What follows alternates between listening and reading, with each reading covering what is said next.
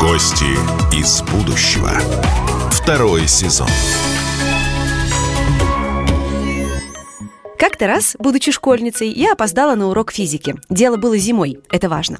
Я спешила, заскочила в школу, очки с мороза в помещении запотели, и вот стою я перед всем классом, и наш физик Зигфрик Степанович своим тонким голоском произносит.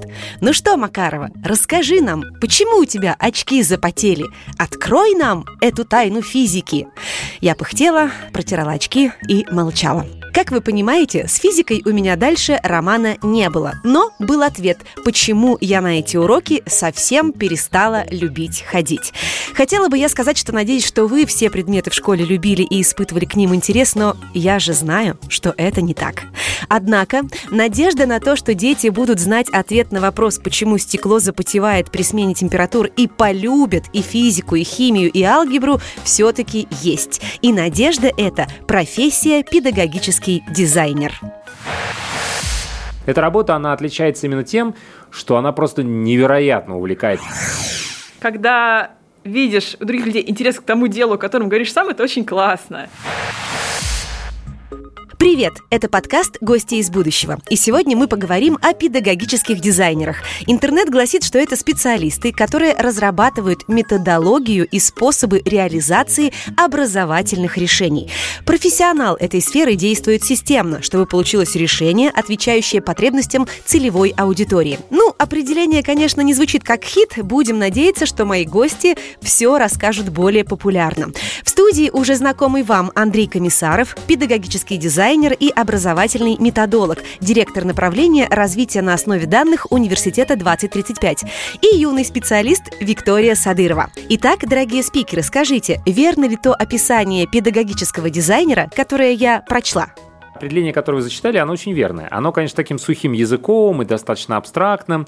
При этом то, что вы сказали, как вы видите педагогического дизайнера, тоже совпадает с действительностью. То есть супергерой все-таки? Э, ну, я бы сказал, что очень близко к супергероям, да. Ага. А, то есть э, педагогический дизайнер – это человек, который конструирует и на ходу перестраивает в процессе исследования и эксперимента образовательный процесс, будь то школа или обучение на производстве или обучение в онлайн, потому что педагогические дизайнеры, хоть слово педагогически идет от ребенка, но он востребован везде. Вот. Перестраивать этот процесс так, чтобы учащийся точно достиг образовательного результата, наиболее подходящего, угу. чтобы учащийся был вовлечен, чтобы ему или ей было классно, чтобы, соответственно, все цели были реализованы.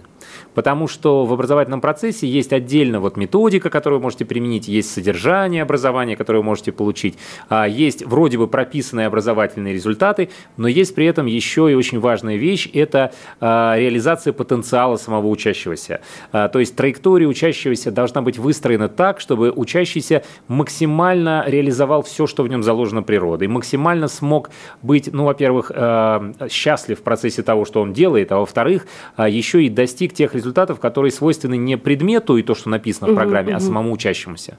И педагогический дизайнер в этом смысле, он немножко выше предмета, то есть он как с вертолета на все это смотрит.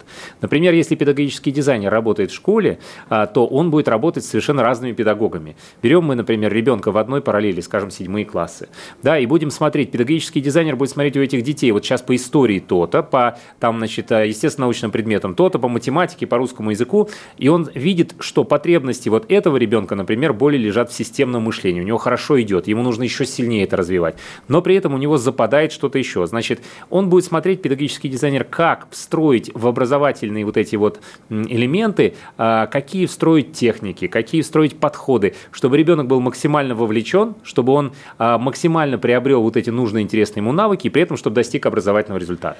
Мне кажется, что сейчас все родители и дети возликовали, по крайней мере, школьники. Это звучит очень вдохновляюще и ободряюще, но я хотела бы, Андрей, все-таки уточнить. Угу в моей голове педагогический дизайнер. Этот человек колдует, как профессор Дамблдор, значит, над этим предметом, чтобы было интересно. Но сейчас, как я слышу, Андрей, из ваших слов, то есть это не только работа над предметом, но это и работа именно вот над тем, как ребенок в предмет вовлечен. Да. То есть это двойная задача это получается. Тройная, потому тройная. что еще ведь работа с учителем. Вы можете сколько угодно колдовать с предметом, но потом преподавать это не вам, не педдизайнеру, ну, преподавать да. это педагогу. И здесь очень важно понимать, э, что может реально педагог педагог, где сильная сторона педагога. Педагогический дизайнер, он а, анализирует, э, э, в начале, до, до начала своей деятельности, он анализирует, с какими педагогами предстоит работать, с какими детьми предстоит работать, с каким материалом предстоит работать. Угу. Он собирает весь этот объем а, информации и на основе этого выстраивает сначала в формате эксперимента, в формате модели, выстраивает подходы. Он пробует, он объясняет их педагогам, он смотрит, что педагог вообще может из этого воспринять, что педагог может из этого реализовать. Что-то зайдет, что-то не зайдет. Педагогический дизайн всегда эксперимент, это поиск. Это такой, знаете, адаптивный, креативный исследователь с очень мощным системным мышлением, который постоянно объясняет, что же он такое решил создать. Дамблдор и Железный человек в одном, в общем, да? Ну, Виктория, сказать, а вот да. сейчас после того, как Андрей все рассказал, то есть вот вы молодой специалист, педагогический mm-hmm. дизайнер, условно. Вика пришла, например, в какую-нибудь гимназию, в какую-то школу, Вика прекрасно ориентируется в физике, ей говорят, Виктория, вот, значит, у нас девятый класс, э, ребята не справляются с физикой, вот у нас набор таких преподавателей, там два педагога, например, на параллель по физике. И что тогда вы делаете? Вообще... Ну, то есть вот э, рутинный день эм, педагогического дизайнера в чем состоит? То есть что вы делаете, с чего вы начнете? Хорошо. Вообще, исходя э, из того, какие, ну, из своего опыта некоторые преподавательского и ученика могу сказать, что основные проблемы, с которыми вообще, в принципе, сталкиваются дети в физике, это, во-первых, нехватка некоторой математической базы. То есть э, они там прекрасно понимают, что происходит, какие процессы, вообще все классно, но стоит это перевести в некоторый формат задачи, и все становится плохо. Есть э, второй расклад, когда все очень классно с математикой, но стоит просить, вот объясните, а почему вот именно так, а не как иначе, и все сразу теряются. Ага. И первое вообще, что, мне кажется, можно, важно сделать и нужно, это дать понять детям то, что физика на задачах вообще не заканчивается. То есть, как обычно в школе происходит, что вот дают какую-то тему, некоторый такой теоретический обзор, кратенький очень, и начинаются задачи, да. задачи, задачи, причем половина из которых вообще непонятно, где применима. Она угу. применима и в реальной жизни, и физика, вот и, например, даже химия, которая по факту очень сильно с физикой взаимосвязана, это такие науки-исследователи. То есть это то, через что очень здорово познавать мир, а, как-то изучать его, учиться именно, искать взаимосвязи между теми или иными явлениями, что, почему, откуда, как все это друг с другом связано и что из этого можно получить. И именно на этих предметах эти детские способности, все мы знаем, что дети исследователи, особенно маленькие, интересно все и вся, именно на них лучше всего это развивается. И, как мне кажется, одна из таких важных вещей именно в этих предметах – это позволить детям максимально свой исследовательский потенциал и то, что они могут э, открыть для себя в этих предметах, раскрыть. Ага. А если в простые действия эту красивую философию переложить, Виктория? Или Андрей, выручайте? Я бы да, да, помог здесь. А, ну, то есть вот то, о чем говорит Виктория, в принципе, действительно, вот что в этом случае делает педагогический дизайнер? То есть Виктория описала, э, что он обнаружил, что, что, значит, она поняла, и в связи с этим что делает? Это звучит, Вика, очень великолепно. Прямо я всеми руками за, и я уверена, что все родители, которые нас сейчас слушают, говорят, боже, какая прекрасная девушка, как мы хотим, чтобы с нашими детьми вот так вот общались, и на них смотрели таким образом, с таким подходом но конкретные действия, Андрей. Да, конкретные действия. И тогда педагогический дизайнер понимает, ага, не хватает, значит, чего? Нам не хватает не задачного подхода, а, например, подхода исследования. Например, давайте мы возьмем ту тему, которая в рамках данных нескольких уроков будет изучаться, и погрузим ее в формат э, такого исследовательского проекта. Угу. Поделим детей на команды, э, поделим этот исследовательский проект на отдельные элементы, раздадим их отдельным командам, устроим взаимодействие между этими командами, потому что педагогический дизайнер во многом занимается еще и социальной инженерией. Дети очень много общаются. Общаясь, мы гораздо лучше учимся, чем когда нас посадили в футляр, и мы сами решаем задачу. В этом смысле вот Олимпиады, они такие немножечко, ну, э, против идут обучения, да, а да. просто как диагностическая бумага, такая вот инструмент диагностический, да, насколько ты хорош. Вот. И дальше педагогический дизайнер, э, встроив такой формат, предложит его педагогу. Э, посмотрит, сможет ли педагог такой формат принять, потому что далеко не всякий педагог скажет, а, да, конечно, не всегда так бывает. Вот. Возможно, нужно по-другому пойти. Предположим, смотрит, Э, педагог этот не очень, ну так скажем, с исследовательской точки зрения тяжело самому педагогу. Окей, не пойдет, значит пробуем другой. Давайте попробуем формат игры. Давайте попробуем, например, какую-то ситуацию, сторителлинг, и скажем, что вот у нас, предположим, там какое-то племя в горах, значит, а, там в Эфиопии где-то переводят, значит, стадо коров через ущелье по мосту, который качается. Вот кругом физика. Вот. И такой же пример задачи, по сути, тоже задача, но такой же пример задачи мы можем а, представить про практически любой а, физической теме. Но а, чтобы задача не была вот, вот той э, проблемой, с которой столкнулся ученик, ее надо решать, а была именно общественным совместным действием, а, педагогический дизайнер скажет, роль здесь будет такая. Вот этого вот ученика, у которого все прекрасно, мы здесь возьмем как на такого вот, значит, э, эксперта, профессора, там, значит, вы будете задавать ему вопросы, он на всех работает. Ага. Значит, вы разделитесь опять же на группы, будете в группах, еще за что-то мы каких-то очков вам дадим и так далее. И смотрит, что на это реагирует учитель. Видит, ага, вот такой формат учителю лучше заходит, значит, пробуем это. То есть всегда эксперимент, всегда поиск. А у педагогического дизайнера нет заранее готовых решений, которые 100% сработают. Это всегда вот такой вот подход, адаптивность, креативность. Это очень интересная работа. В школе педагогический дизайнер всегда играет на стороне ребенка. Угу. А, вплоть до того, что каждый учитель немножечко завязан на собственном предмете, немножечко зашорен. То есть, если я преподаю историю, я понимаю, что самый лучший предмет, конечно, история. Да, абсолютно. И так, и все дети говорят, да. что именно так. Конечно. Ты заходишь на историю одна, история, история. ты заходишь на математику, математика, математика самая главная, да, литература, да, да, всего да. это касается. И у каждого педагога свой предмет самый главный, самый лучший, угу. а вообще самое красивое, что бывает в мире, как мы все знаем, это решение задач по физике. Да. Ничего красивее да. не бывает. Да посмотри на эти формулы. Да, ты, да, да. Что? Вот, да, да, да, да. Вот. И поэтому педагоги в этом смысле, они э, немножечко внутри своего предмета, которым они, как правило, очарованы, почему они его и преподают, да, они немножечко внутри его вот становятся зашорены. Педагогическому дизайнеру важно выйти за пределы предмета и посмотреть, что, ага, вот здесь вот с этим педагогом мы сможем максимально вовлечь ребенка, который, скажем, педагогически запущен или вообще не вовлечен, или у него, вот как Виктория правильно говорит, не хватает математической базы. Предположим, ну были проблемы с математикой раньше, а сейчас все равно надо как-то наверстать. И тогда педагогический дизайнер здесь, как шахматы на доске, будет расставлять, окей, с помощью истории я этому ребенку дам немножечко системного мышления, вот здесь с помощью литературы мы с коммуникацией поработаем, а вот тут, наконец-то, мы на аналитическое мышление нажмем сразу, значит, биологии, химии и, э, значит, физика, и все в одном ключе, потому что вот эти педагоги это умеют, вот этот историк хорошо пробовал игропрактику, у него пошло, а вот у этого учителя литературы прекрасно идут дебаты. Я сейчас все это переиначу и посмотрю, что происходит у ребенка. Ага, у ребенка вовлеченность пошла вверх, а образовательные результаты пока только медленно идут. Классно, продолжаем в том же направлении делать, потому что вовлеченность для нас важнее, чем образовательные результаты. А потом еще следующий уровень результатов – это метапредметные, универсальные навыки. Потому что ребенку на самом деле не столько важно знать точно, как рассчитывается там катангенс, вот прям вот железобетон. О, боже, не произносите это слово. Да, да, да. Или там закон Ома воспроизвести там идеально. Я помню из физики, только не зная закон Ома, не выходи из дома. Как бы вот весь закон Ома. Вот. Смешно, да. Да, ну и как бы, а, а ребенку важно, чтобы то, что ему заложено природой, максимально реализовалось, потенциал. Все дети мыслят, но мыслят по-разному. Кто-то аналитически, кто-то образно, кто-то себе все представляет. И сопротивление в проводников там э, в сечении он будет себе представлять как картинку, а кто-то будет аналитически раскладывать это там и так далее. И, соответственно, педдизайнер, собирая все вот эти вот данные из того эксперимента, очень много здесь именно про анализ а, той информации, которую ты собираешь, собирая их, анализируя, будет стараться делать свою модель все лучше и лучше и лучше, а потом бац, и пришли новые дети, и ты делаешь все заново. О, ужас какой. Мне кажется, такая сложная профессия, просто невероятно сложная ну, профессия. Невероятно интересно. Погодите, тогда у меня вопрос. Я-то в своих, значит, фантазиях, когда прочитала про педагогического дизайнера, подумала, о боже, боже, да, наконец-то, вот в школе всем детям будет интересно. Но теперь мне кажется, что единая, условно разработанная для всех система, невозможно этого сделать. Да. Получается, что э, большое количество педагогических дизайнеров должны работать конкретно на местах, и какого-то единого стандарта у да. них не может просто быть, потому что мы пристраиваемся конкретно под каждого ребенка Конечно. и преподавателя. Конечно, да, да, все так. Ну, чертовски умным должен быть человек, мне кажется. И прям, да, системное мышление. Системное мышление, да, это во главе угла. Какие качества должны родители увидеть в своем старшекласснике или в своем ребенке, чтобы подумать о том, что, может быть, ему стоит посмотреть не в сторону педагога, а в сторону педагогического дизайна.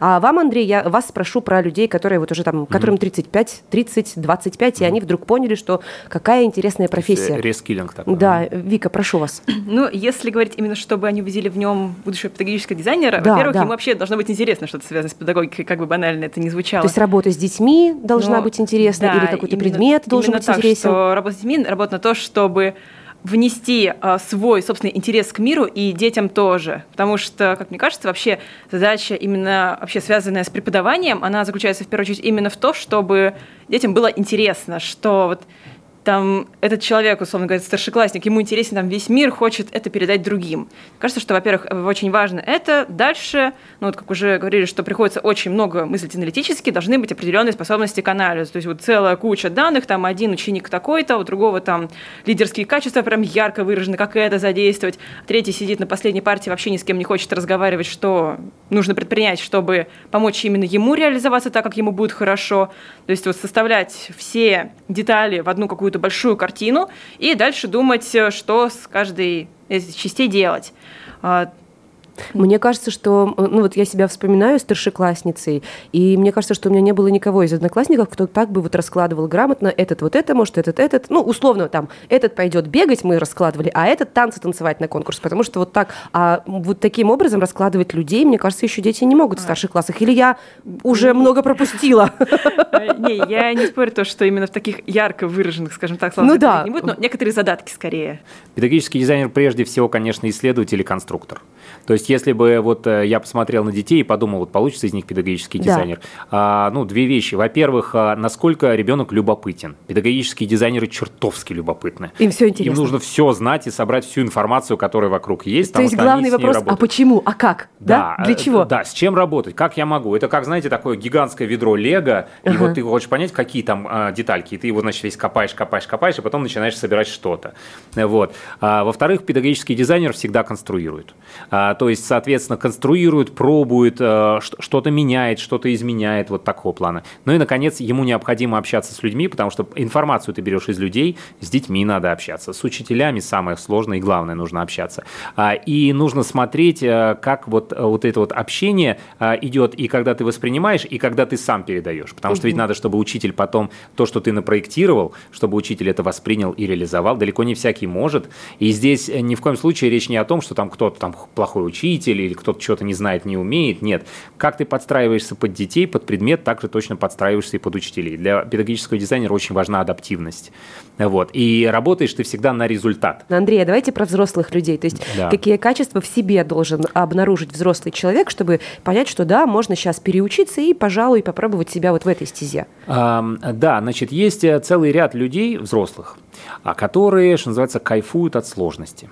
А, например, а, очень часто такое бывает в профессии схемотехник. Кто вот составляет схемы, радиолюбители схемотехники, да, им очень нравится, чем, чем ты а, более навороченную схему сделаешь, более сложную, а потом ее упрощаешь так, чтобы выкинуть из нее все самое, значит, вот не относящееся и оставить те же самые результаты. То есть это как вот книга такая, знаете, есть «Пиши, упрощай». Да, да, Такого да, же плана. Пиши, сокращай. Пиши, да, сокращай, да. да, да. да. Вот.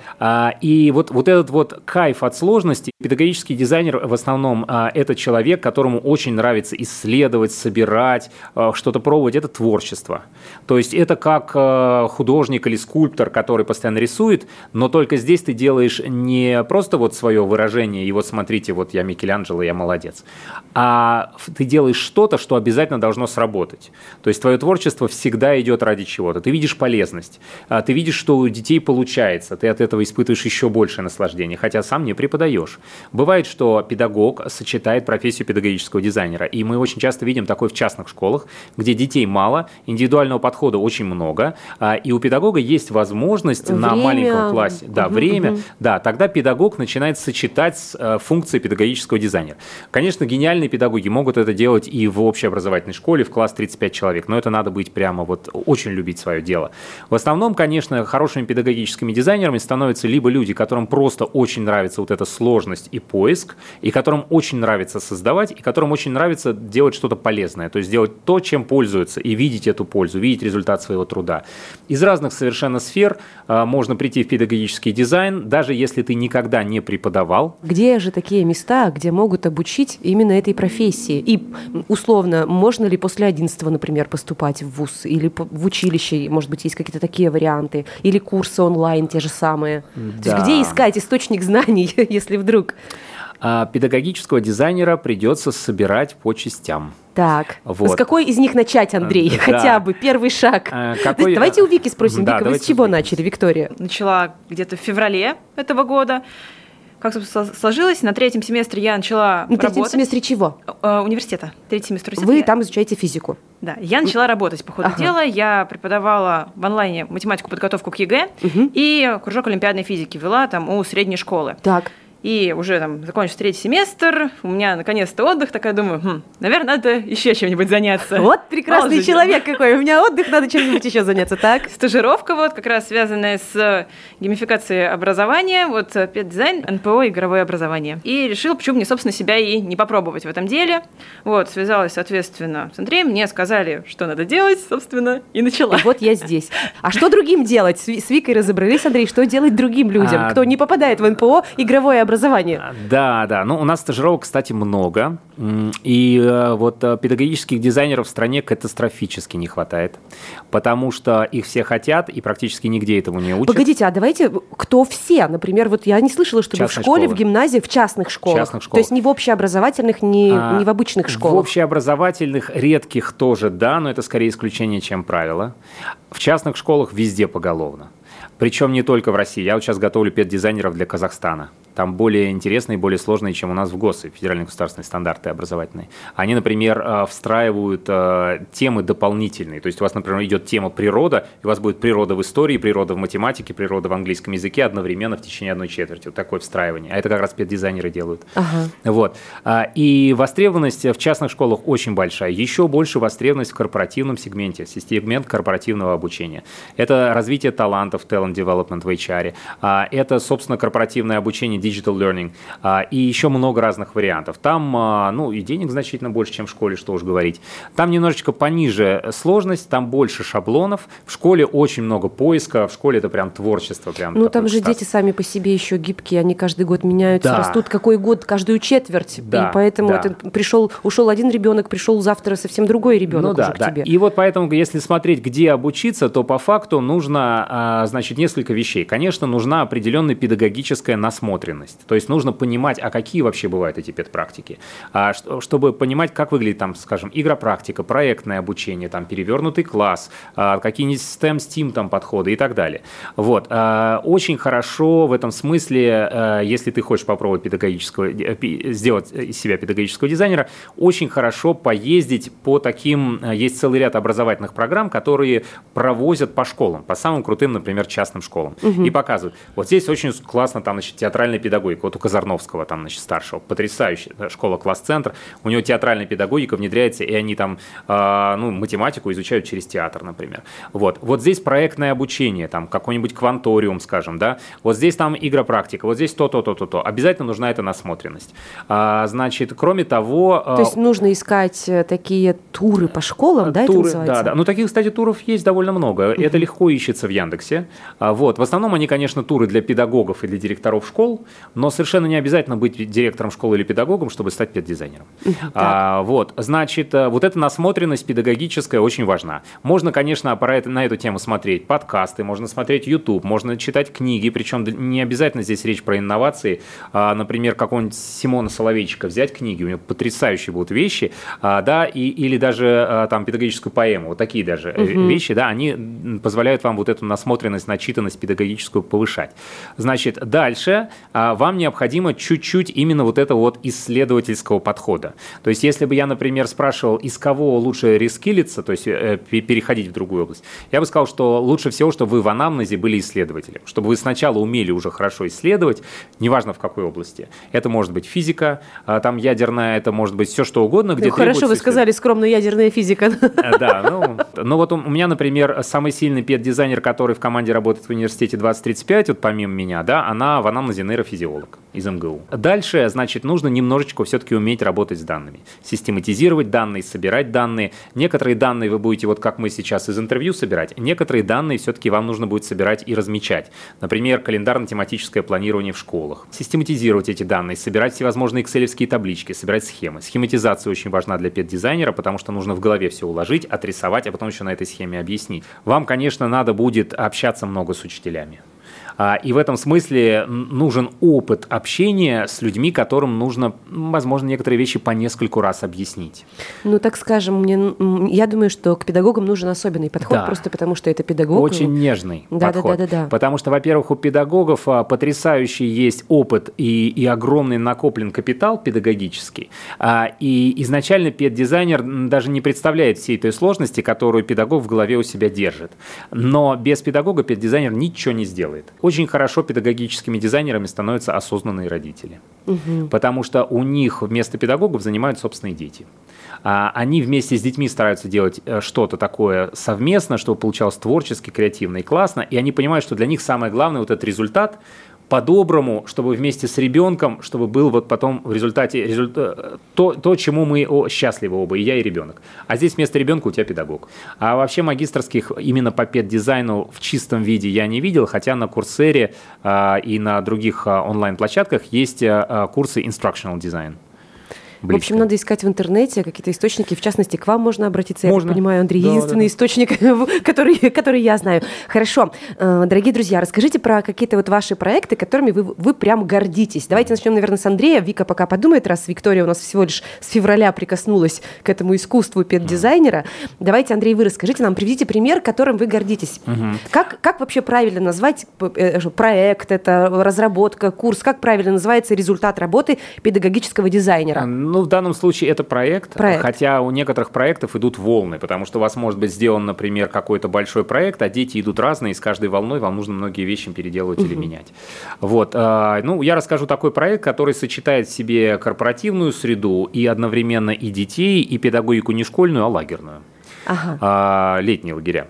А, значит, а, есть такая компания замечательная, Сибур, занимается она нефтехимией, нефтепереработкой, и у них, значит, была задача, у, у них есть направление целое такое, называется Сибурята. Ага. Значит, это в основном дети сотрудников или дети тех, кто заинтересован в этой теме, а кто в будущем хочет пойти работать в Сибур. В Анапе у них есть прекрасный лагерь Сибура, очень такая приятная атмосфера там, и вот там регулярно-регулярно волнами завозят детей.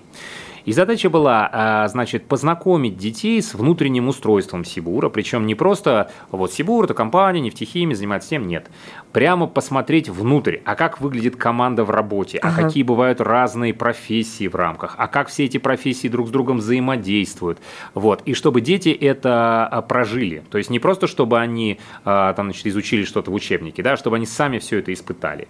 При этом у нас ну, команда, которая приехала работать над этим проектом очень небольшая, я тогда работал в иннопрактике, а, это тоже такой институт развития, по сути. А, вот, а занимался образовательной этой тематикой. И, а, значит, команда приезжает очень небольшая, детей около 300 человек. Вот. И э, местные э, преподаватели, так скажем, они скорее больше ну, такого воспитательно-божатского склада. Ага. Вот. И мне нужно сделать так, чтобы вот эта программа образовательная, а, которая будет передаваться ими, вот этими вожатыми, а, чтобы она максимально детей погрузила. Значит, мы с одной стороны применяли там подход игровой.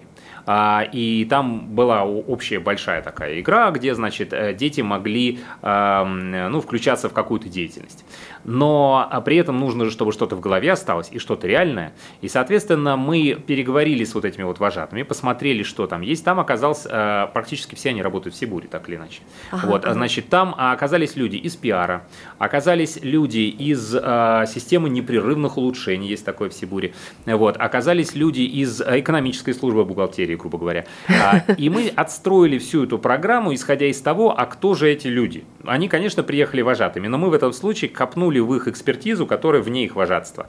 Вот. И, соответственно, сделали базу, посвященную в рамках э, э, как бы игры это было, но по факту это база, где они там значит, э, готовятся со своей компанией значит, к тому, чтобы значит, на налоговой показать все свои значит, бухгалтерские там отчетности. И вот они что-то такое делают. Здесь мы смотрели, как значит, газета выпускается, и пиар-службы, и откуда статьи берутся и так далее. Здесь мы еще что-то сделали. По сути, это были маленькие проекты, которые сидят внутри игры. Каждый проект ведет вот тот педагог, которого удалось найти на месте, причем заранее вообще не было понятия о том, кто там будет. То есть это была полная такая вот с нуля адаптивка. А вот. И со всего этого собирались постоянно данные, потому что дети работали с приложением. А, Сибур всем выделил значит, такие большие достаточно планшеты, в которых дети работали в своей команде. Мы могли собирать данные, чего дети достигают за день, что у них по проектам, кто у них больше всего отличился, кто в какой роли и так далее. И мы выстраивали траектории внутри вот этих детских коллективов, чтобы смотреть, кто больше прогрессирует в каком направлении.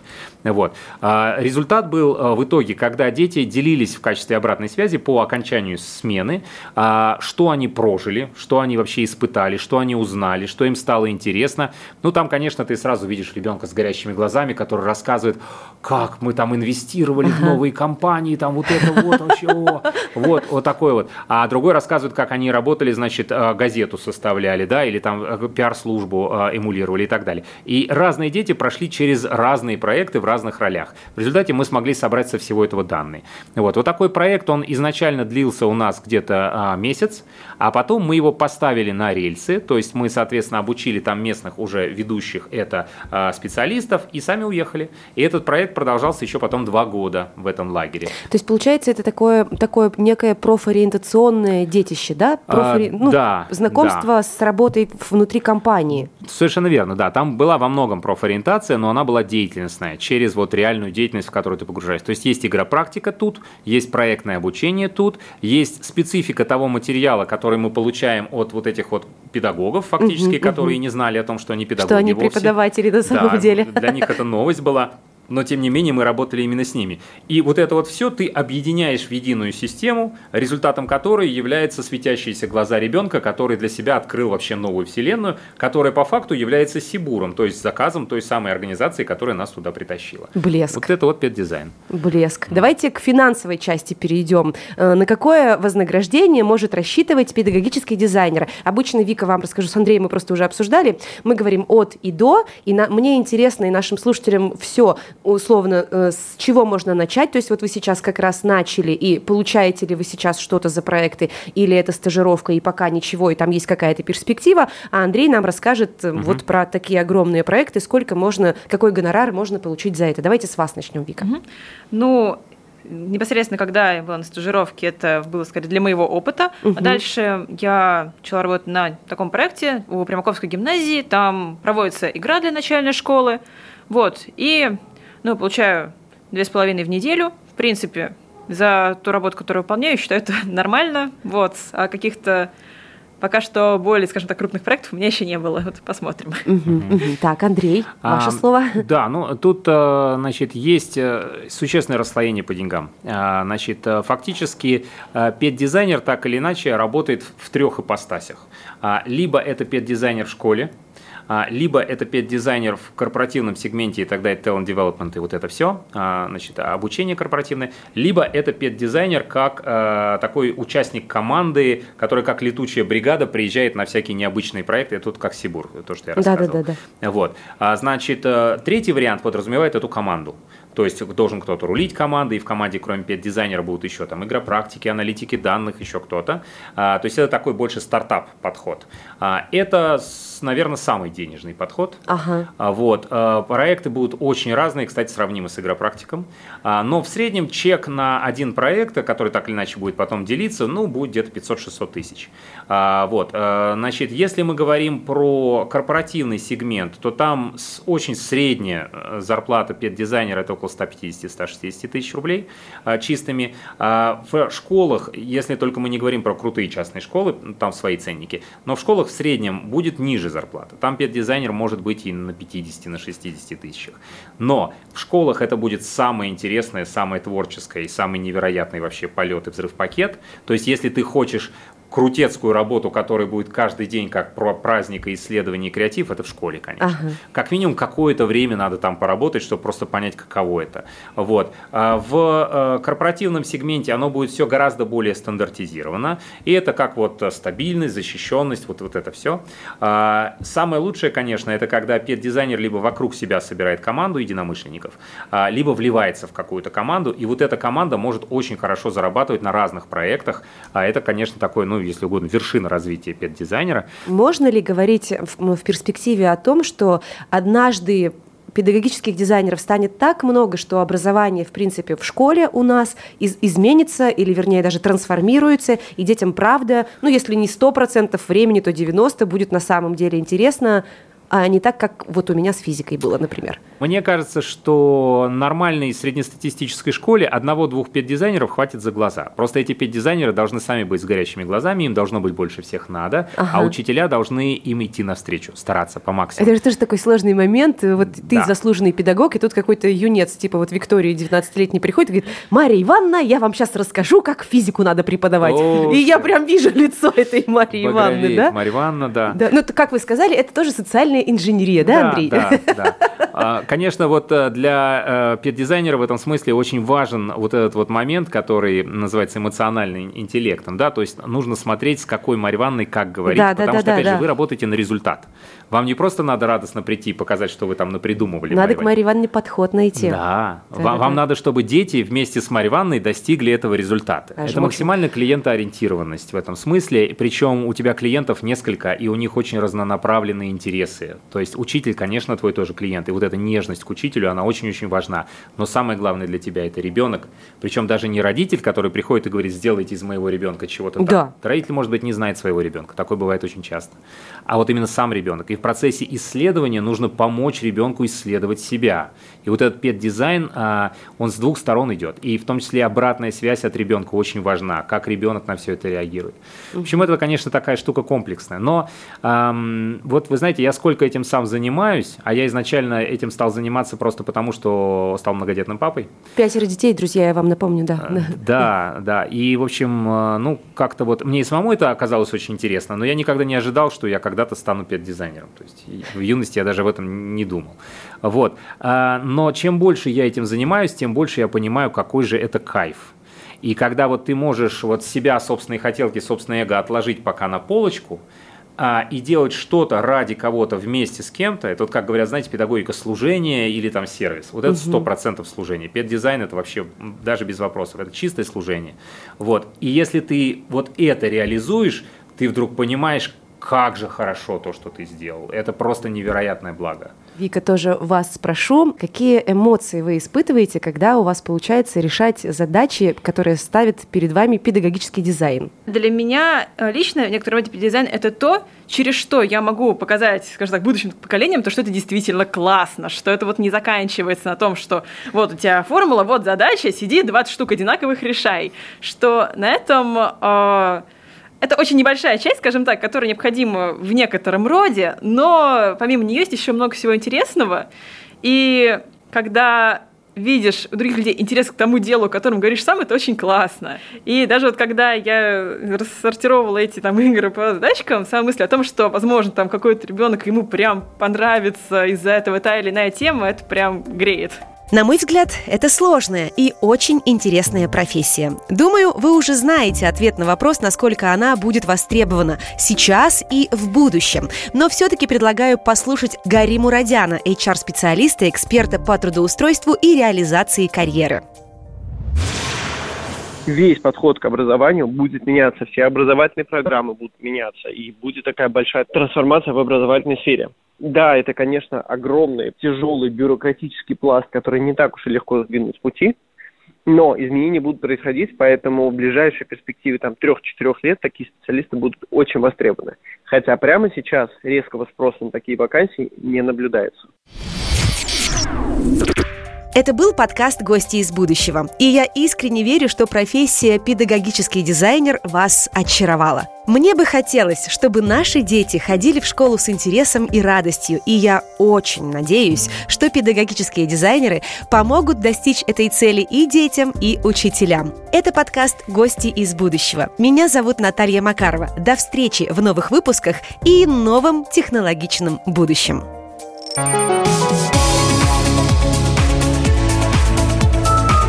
Гости из будущего. Второй сезон.